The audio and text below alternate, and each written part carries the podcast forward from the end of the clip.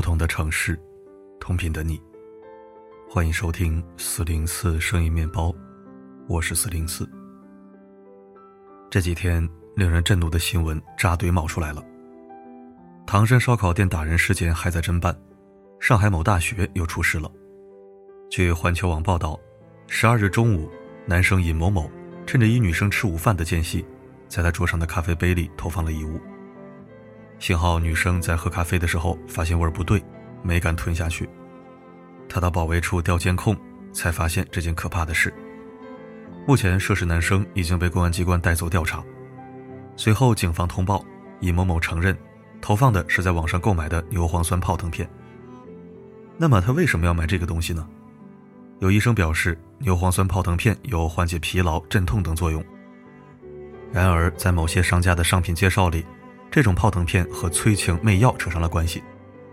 当时女生也表示，自己去洗手间倒掉杯中的咖啡时，尹某某还紧随其后。他的目的是什么呢？如果没有恶意，为什么女生在的时候不能放，非要等到别人离开时偷偷放？知名大 V 江宁婆婆说：“投入的是什么很重要，但是那个男生在投入时以为他自己投的是什么也很重要。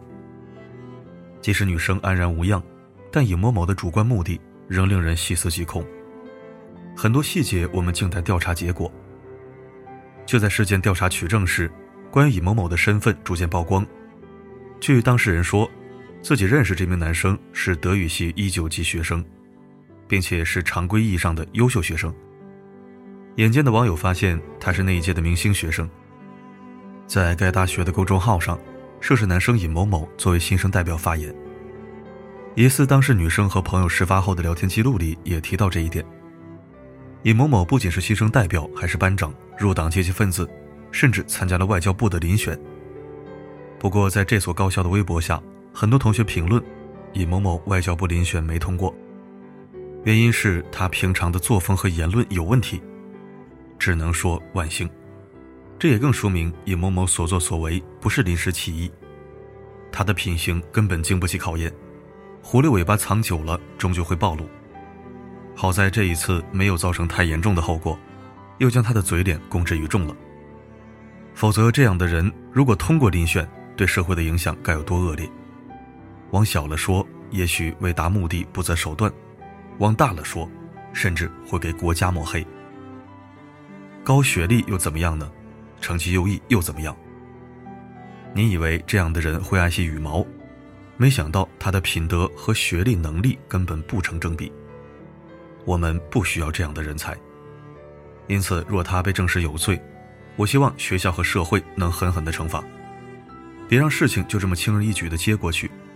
否则，这次投牛磺酸泡腾片，下次呢？所谓的听话水还是毒？下一次换成别人，是否还有这位女生这么幸运，都未可知。只有付出严重的代价。他才会恐惧，才会在做蠢事前三思而后行。我们最不想看到的，因为他的优秀而忽略他人品上的缺陷；不愿看到可惜他的才华而放纵他的恶。因为一个品行不端的聪明人，比纯粹的坏人更可怕。我始终认为，高校培养的应该是对社会有用的人，而不是垃圾。一个拥有高学历的坏人，进入社会带来的恶劣影响。是不可估量的。唐山烧烤店事件后，太多人在网上发表愤怒和谴责。西南政法大学的学生刘某在朋友圈这样说：“感觉这个人指的是被打女生，就运气不是很好吧？我喝醉跟他也差不多，这个他是指打人者，谁给我逆着来，我他妈弄死他。”表达同情的同时，劝他反思一下，为什么中奖的是他，指的是受害女生。这些话瞬间引发了热议。很快，西南政法大学做出了回应，给予刘某警告处分。有人不明白，在朋友圈表达观点都不行了吗？学校处分至于吗？即使朋友圈算他的私人领域，即使他没有传播过这种观点，可这恰恰表明，他表达的就是他内心最真实的想法。要知道，刘某是学法律的，可这些言论像学法的人该说的话吗？没有证据，更不是现场目击者，就开始主观判断臆测，他对法律敬畏吗？对受害女生不加同情，受害者有罪论，他的公平与公正呢？他说自己喝醉酒也有同样的德行，将暴行轻描淡写为喝醉酒失去理智，他这是在共情施暴者吗？一想到这样的人进入社会，可能从事法律工作，就不寒而栗。试想一下，当你被性骚扰，他却告诉你反思你自己；当你被无辜暴打，他却说喝醉酒的都这样，那这将会成为所有老百姓的噩梦。法律的尊严荡然无存，普通人的权益根本无法保证。所以，对刘某的惩罚不仅是对的，而且是非常必要的。一个拥有高学历、将来还大概率从事法律工作的人，如果失去了正义感和良知，对整个社会来说都是灾难。高学历不代表好人品。徐世昌曾说：“凡建功立业，以立品为实际。从来有学问而能担当大事业者，无不先从品行上立定脚跟。要想成才，先学会做人。”可是近些年来，高校里那些层出不穷的事件，总是在刷新人的三观。今年五月份，大连某高校2020级学生在校内公厕偷拍女生，他胆大包天，趁着女生上厕所时，从隔壁间下面的缝隙伸出手机来偷拍。对于他的行为，学校给予留校观察一年处分决定。太多人认为这个处罚太轻了。这件事最可怕的是什么？他是医学生。也会是将来的医生。大多数女性去医院时，面对异性医生，都要不断克服羞耻心理，安慰自己，医生眼里没有男女，只有病人。可现在呢？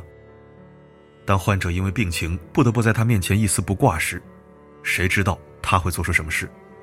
谁能保证自己的身体下一秒会不会出现在其他平台，被人品头论足？还记得年初时？日照某医院麻醉科医生，在给女患者做妇科手术时，直播整个手术过程。他多次将镜头拉近，对准患者的私密部位，直播长达了一个小时。即使后来被严肃处罚，可患者的尊严呢？对他造成的伤害和痛苦呢？这样的人进入医学界，是医生的耻辱，也是患者的噩梦。在恶的苗头出现时，如果不及时掐灭，将来还会有受害者。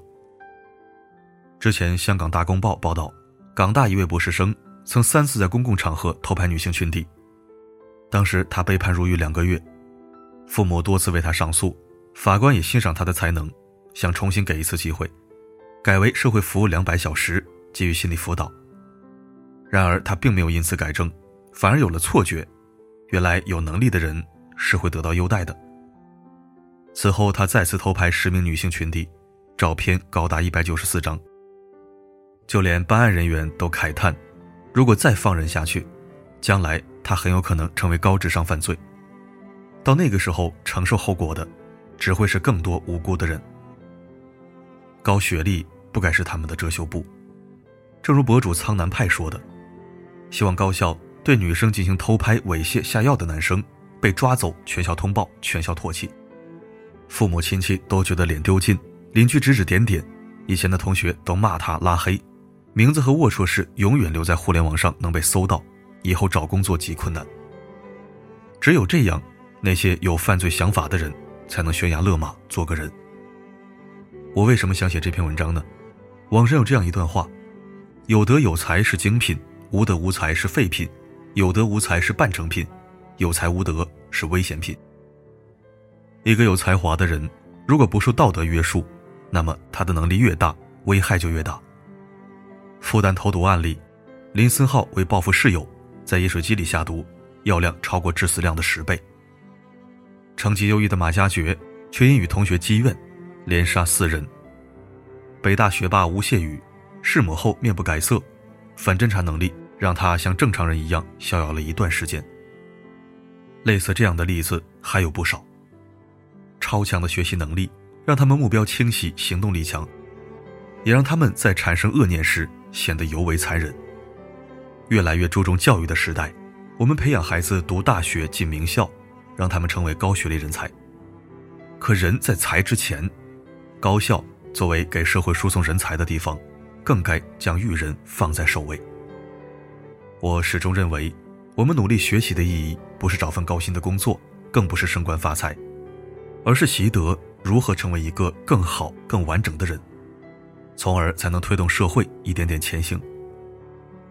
人的品行才是最高的学历，能力能决定你走多远，而人品，决定你在那个位置待多久。就像建一座高楼，品行就是基础，不管你盖得多高，装饰的多么富丽堂皇。基石不稳，终有崩塌的那一天。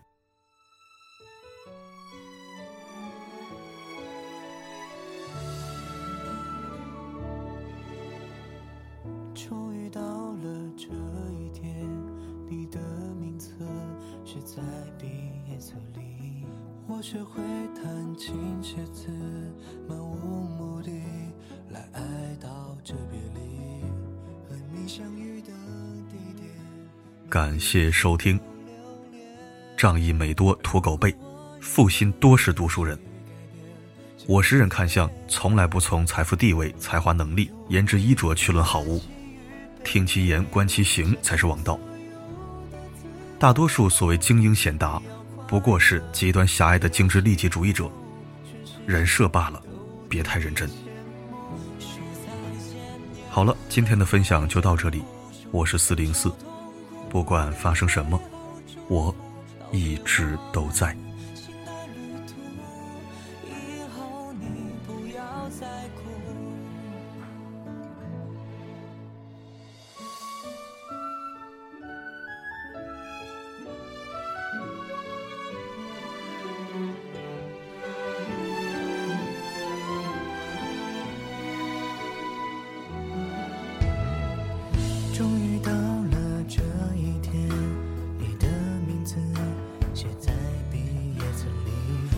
学会弹琴写词，漫无目的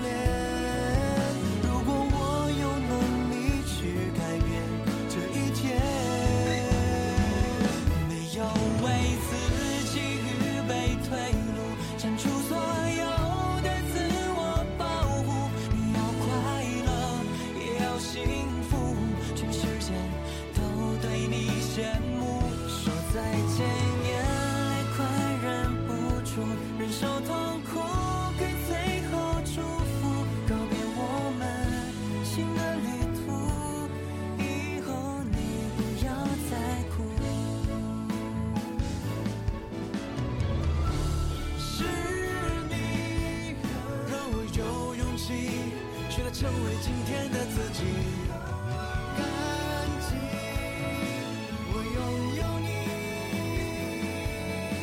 在我回忆。